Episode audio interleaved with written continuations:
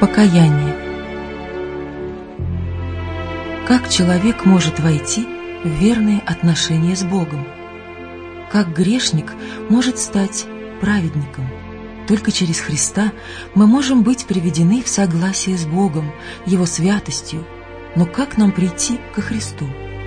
Многие задают тот же вопрос, который беспокоил людей в день Пятидесятницы, когда, осознав свой грех, они спрашивали, что нам делать. Первым словом в ответе Петра было слово «покайтесь». В другой раз, вскоре после этого, он сказал «покайтесь и обратитесь, чтобы загладились грехи ваши». Покаяние подразумевает сокрушение о соделанном грехе и оставление его. Мы не откажемся от греха, если не осознаем его пагубность. До тех пор, пока наше сердце не отвергнется от него, в нашей жизни не произойдет настоящей перемены. Многие не понимают истинной природы покаяния. Люди сожалеют о соделанном грехе и даже внешне изменяют свое поведение, поскольку боятся, что за их неверные поступки им придется страдать.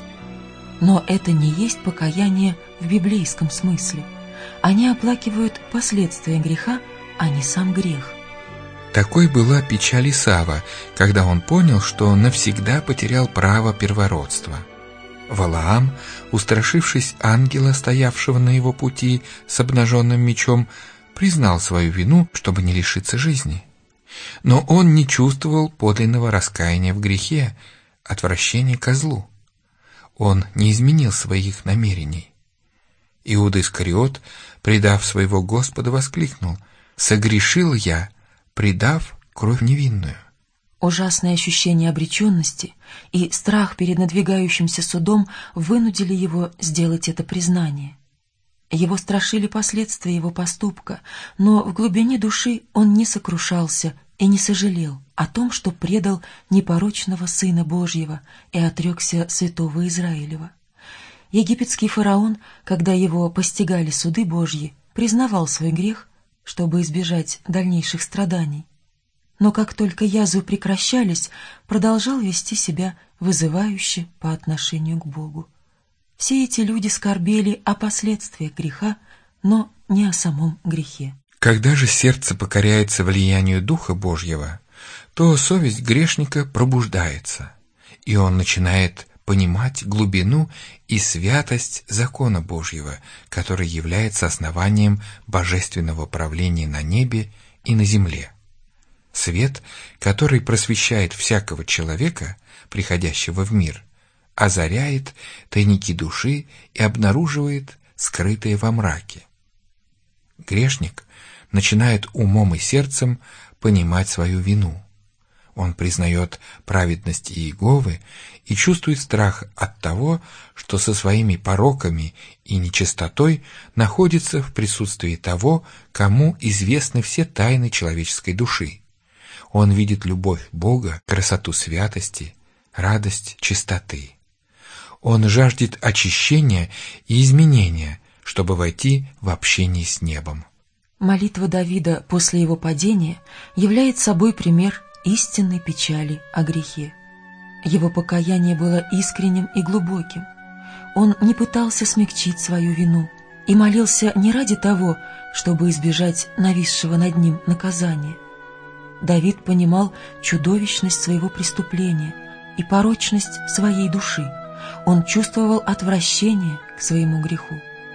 Он молился не только о прощении, но и об очищении сердца. Он жаждал испытать радость святой жизни, восстановить согласие и общение с Богом. Посмотрите, в каких идущих из глубины сердца словах выражает он пережитое им. «Блажен, кому отпущены беззакония, и чьи грехи покрыты. Блажен человек, которому Господь не вменит греха, и в чьем духе нет лукавства. Помилуй меня, Боже, по великой милости Твоей и по множеству щедрот Твоих, изгладь беззаконие мои. Ибо беззаконие мои я сознаю, и грех мой всегда предо мною. Окропи меня иссопом, и буду чист, омой меня, и буду белее снега. Сердце чистое сотвори во мне, Боже, и дух правый обнови внутри меня. Не отвергни меня от лица Твоего, и духа Твоего святого не отними от меня. Возврати мне радость спасения Твоего, и духом владычественным утверди меня. Избавь меня от кровей, Боже, Боже спасение моего, и язык мой восхвалит правду Твою. Совершить такое покаяние своими силами невозможно. Его можно получить только у Христа, который вошел на высоту и дал дары человеку. Именно в этом вопросе многие заблуждаются и поэтому не получают той помощи, которую Христос желает им оказать. Им кажется, что они не могут прийти ко Христу, если прежде не покаются, и что покаяние готовит путь к прощению их грехов. Покаяние в самом деле предшествует прощению грехов, и это верно, ибо только сокрушенное и кающееся сердце чувствует нужду в Спасителе. Но должен ли грешник ждать, пока он покается, чтобы потом идти к Иисусу?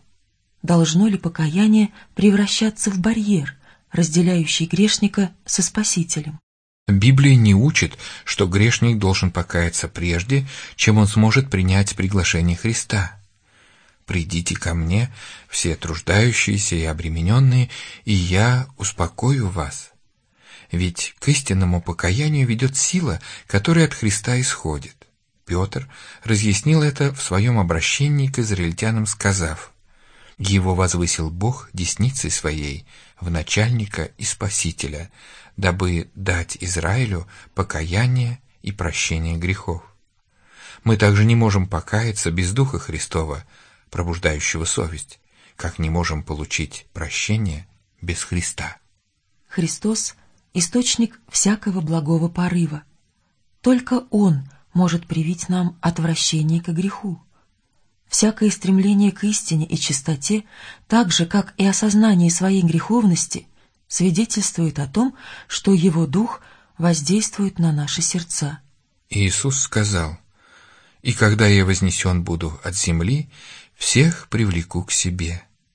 Христос должен быть открыт грешникам, как Спаситель, умерший за грехи мира. Взирая на Агнца Божьего, распятого на Голгофском кресте, мы начинаем лучше понимать тайну искупления, и благость Божья ведет нас к покаянию. Своей смертью ради спасения грешников Христос явил непостижимую любовь. Эта любовь, понятая грешником, смягчает его сердце, пленяет разум и пробуждает в душе раскаяние. Правда, иногда людям становится стыдно за греховную жизнь, и они оставляют некоторые из своих дурных привычек еще до обращения ко Христу. Но любая их попытка стать лучше, их искреннее желание поступать правильно есть не что иное, как проявление влекущей их силы Христовой. Неосознанные ими влияния действуют на душу так, что совесть пробуждается, и в жизни происходит заметное исправление. Христос побуждает их смотреть на свой крест, чтобы видеть того, кто был распят за их грехи. Тогда им открывается Его заповедь, очевидной становится порочность их прежней жизни. Они видят, какие глубокие корни пустил в их сердце грех. Они начинают отчасти понимать праведность Христа и восклицают: «Что же такое грех, если потребовалась столь великая цена за искупление всех, оказавшихся в его плену? Сколько же потребовалось любви, страдания и унижения, чтобы мы не погибли, но имели вечную жизнь? Неужели Бог так любит нас?» Грешник может сопротивляться этой любви, этой силе, влекущей его ко Христу. Однако, если он не воспротивится, то непременно будет привлечен к Иисусу. Познавая план спасения, он придет к подножию креста с покаянием в своих грехах, которые причинили столько страданий возлюбленному Сыну Божьему. Тот же божественный разум, который так мудро все устроил в мире природы, обращается к людям и вызывает в их сердцах невыразимую жажду. И ничто в этом мире не может утолить ее. Дух Божий призывает их искать источник мира и покоя, благодать Христову. Через видимое и невидимое влияние наш Спаситель постоянно пытается отвлечь людей от греховных наслаждений, не могущих насытить душу, и привлечь их внимание к неисчислимым преимуществам, которые они могут обрести в нем. Ко всем этим душам, которые тщетно пытаются напиться из разбитых водоемов мира сего, обращена Божья весть. Жаждущий пусть приходит, и желающий пусть берет воду жизни даром. Если вы всем сердцем стремитесь к чему-то лучшему, к тому, чего этот мир дать не может, признайте его стремление за голос Божий, обращенный к вам. Просите Его дать вам покаяние, открыть вам Христа в Его безграничной любви, в Его совершенной чистоте. Любовь к Богу и человеку, принципы закона Божьего, нашли совершенное отражение в жизни Спасителя. Бескорыстная любовь и добрые дела — вот чем была полна Его жизнь. Когда мы взираем на Него, когда свет, исходящий от нашего Спасителя, озаряет нас, тогда только мы видим собственную греховность и испорченность. Возможно, мы, подобно Никодиму, обольщаем себя мыслью, что живем правильно, не совершаем безнравственных поступков, и нам, как всем прочим грешникам, не нужно смирять сердце перед Богом. Только во свете, исходящем от Христа, мы сможем увидеть всю порочность наших сердец и понять, что каждый наш поступок осквернен корыстными побуждениями, враждебным отношением к Богу. Мы начинаем сознавать, что наша праведность на самом деле подобна запачканной одежде, и что только кровь Христа может очистить нас от скверны греха и обновить наши сердца по Его подобию.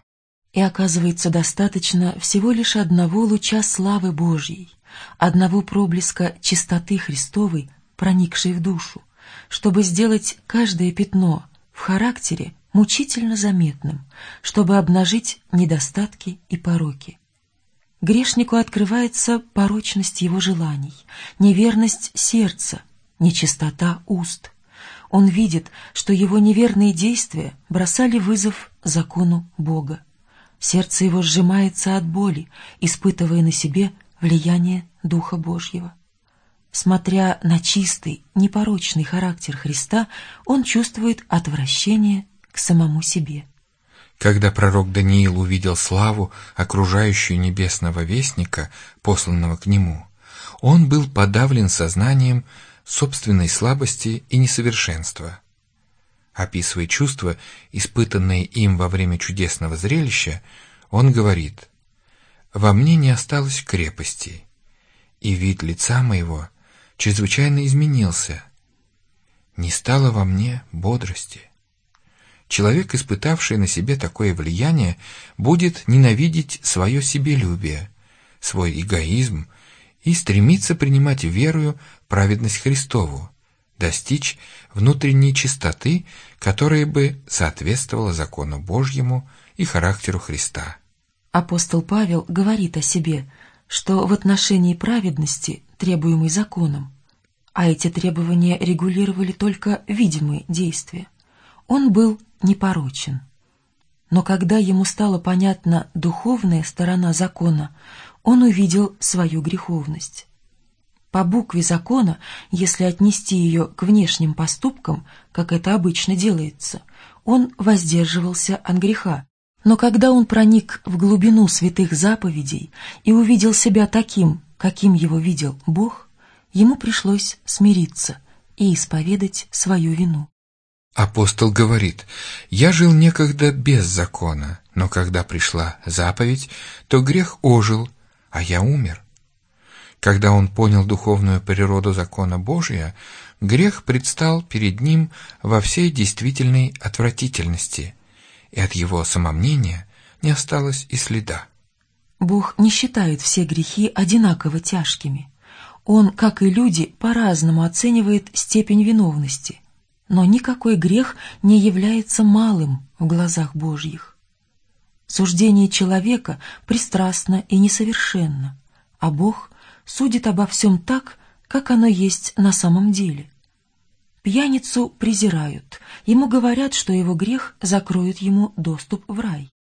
В то же самое время гордость, себелюбие и жадность очень часто остаются без порицания, но именно эти грехи наиболее оскорбительны для Бога, ибо они представляют собой прямую противоположность Его доброте и человеколюбию, и той бескорыстной любви, которая царит в атмосфере непавшей вселенной.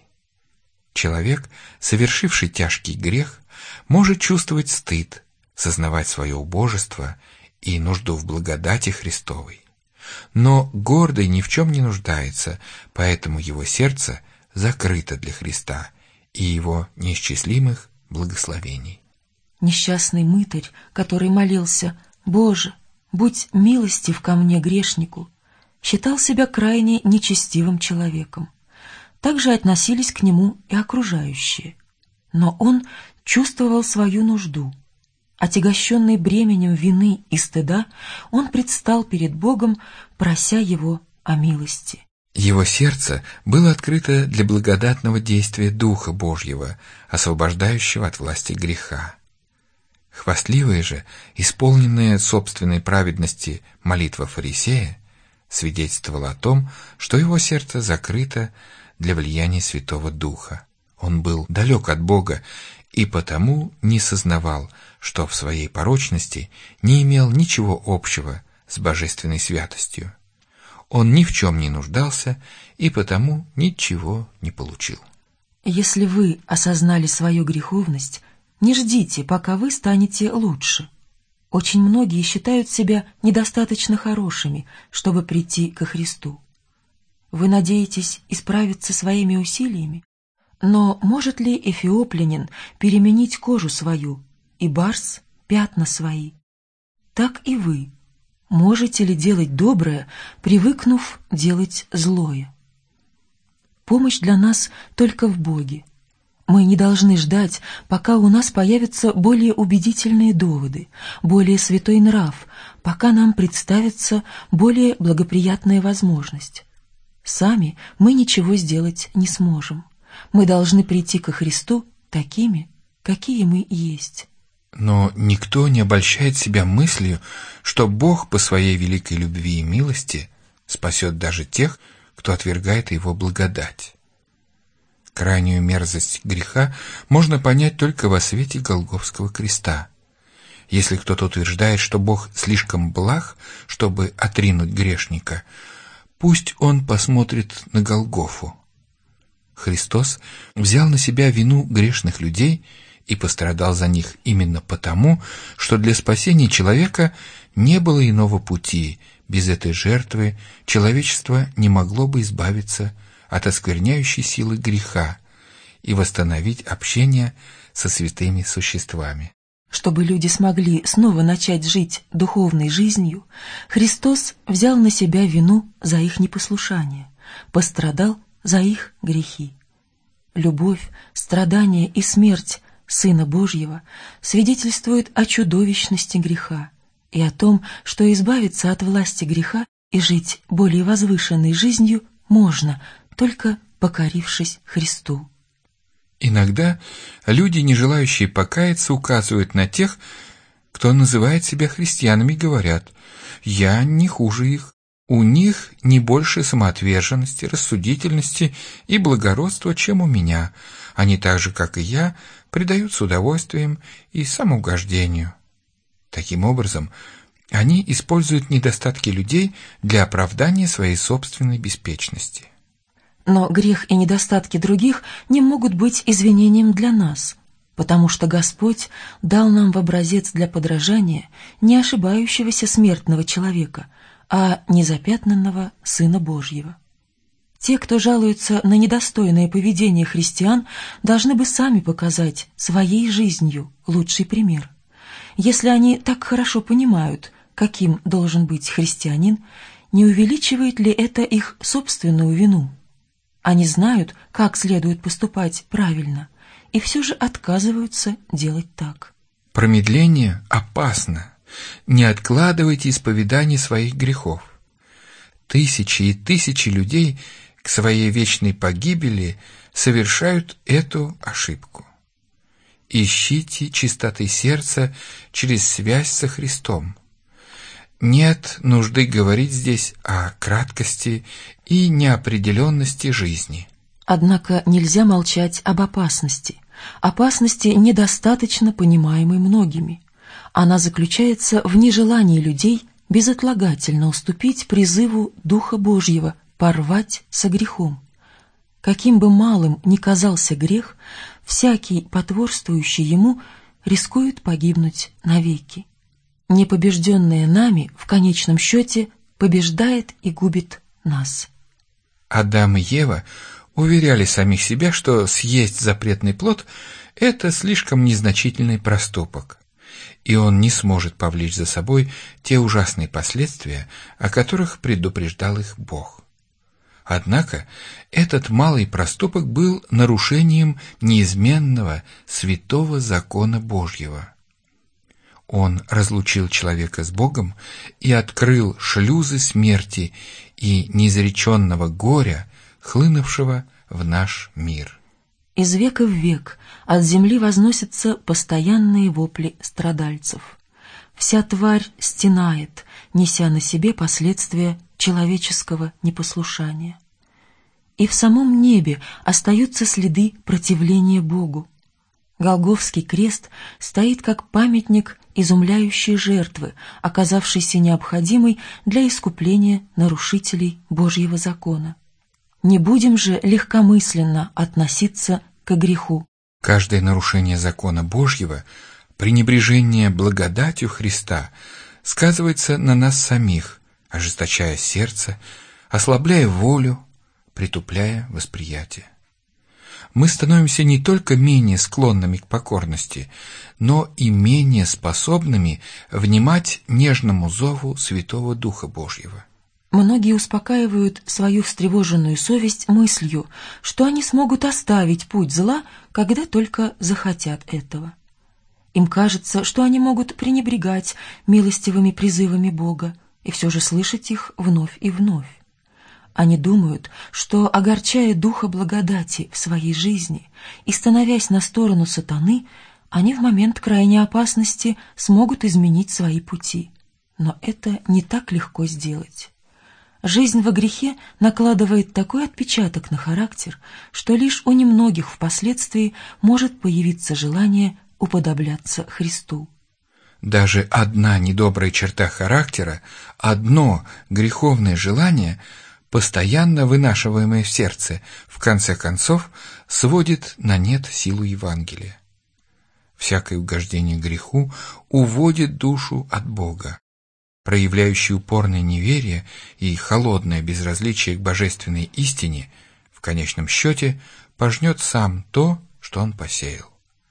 Во всей Библии нет более серьезного предостережения от легкомысленного отношения ко злу, чем слова мудрого Соломона о том, что грешник в узах греха своего содержится. Христос готов освободить нас от греха, но Он не принуждает нас к этому насильно. Если, коснея во грехе, мы полностью склонились на сторону зла и не желаем освободиться и принять спасительную благодать Бога, что тогда Он еще может сделать для нас? Мы сами губим себя упорным отвержением Его любви. Вот теперь время благоприятное, вот теперь день спасения. Ныне, когда услышите глас Его, не ожесточите сердец ваших. Человек смотрит на лице, а Господь смотрит на сердце. Изменчивое, своенравное человеческое сердце со всеми противоречивыми чувствами радости и печали, сердце, в котором так много нечистоты и обмана, Богу открыты наши побуждения, намерения и цели. Идите же к Нему, как бы ни была порочна ваша душа. Подобно псалмопевцу, откроем ее сокровенные уголки перед всевидящим взором прося: «Испытай меня, Боже, и узнай сердце мое, испытай меня, и узнай помышления мои, и зри, не на опасном ли я пути, и направь меня на путь вечный». Многие довольствуются только религией разума и видом благочестия, в то время как их сердце остается неочищенным. Молитесь: «Сердце чистое сотвори во мне, Боже, и дух правый обнови внутри меня». Будьте же честны с самими собой, будьте ревностны и настойчивы, при этом поступайте так, как вы поступили бы, если бы над вашей жизнью нависла угроза. Этот вопрос должен быть решен между Богом и вашей собственной душой, решен для вечности. Пустая надежда, за которую вы пытались держаться, может оказаться для вас роковой. Изучайте Слово Божие с молитвой. Это Слово открывает вам в законе Божьем и в жизни Иисуса Христа великие принципы святости, без которых никто не увидит Господа. Оно убеждает нас в греховности и ясно указывает путь спасения. Ему необходимо внимать как голосу Бога, обращенному к вашей душе. Увидев чудовищность греха и истинное состояние своего сердца, не будем предаваться отчаянию. Ведь Христос пришел спасти грешников. Нам вовсе не нужно располагать Бога к себе, ибо, о чудная любовь, Бог во Христе примирил с собою мир. Своей нежной любовью Он влечет к себе сердца своих заблудших детей. Ни один из земных родителей не может так терпеливо относиться к своим ошибающимся детям, как Бог относится к детям земли. Никто не может с большим участием и большей любовью звать заблудшего, чем Он. Все Его обещания и предостережения есть не что иное, как выражение Его неизреченной любви. Когда сатана внушает вам, что вы великие грешники, тогда смотрите на своего Искупителя и говорите о Его заслугах. Что действительно может помочь вам, так это взирание на свет, исходящий от Него. Признайте ваш грех, но скажите дьяволу, что Христос Иисус пришел в мир спасти грешников, и что вы можете быть спасены Его непревзойденной любовью. Однажды Иисус рассказал Симону о двух должниках. Один из них был должен своему господину небольшую сумму денег, другой – очень много. Хозяин простил им обоим. Христос спросил Симона, который из двух должников будет любить своего господина больше. Симон ответил: «Тот, которому больше простил». Мы были великими грешниками, но Христос умер, чтобы даровать нам прощение. Его жертва достаточно велика, чтобы просить Отца о нашем спасении. Те, кому Он больше простил, возлюбят Его больше. Ближе, чем другие, они будут стоять к Его престолу и славить Его за великую любовь и безграничную жертву. Чем полнее мы понимаем любовь Бога, тем лучше осознаем пагубность греха. Когда мы видим, как велико снисхождение Бога к нам, когда мы начинаем понимать величие безграничной жертвы, принесенной Христом ради нас, что-то происходит в нашем сердце. Оно расплавляется от наплыва чувств любви и раскаяния.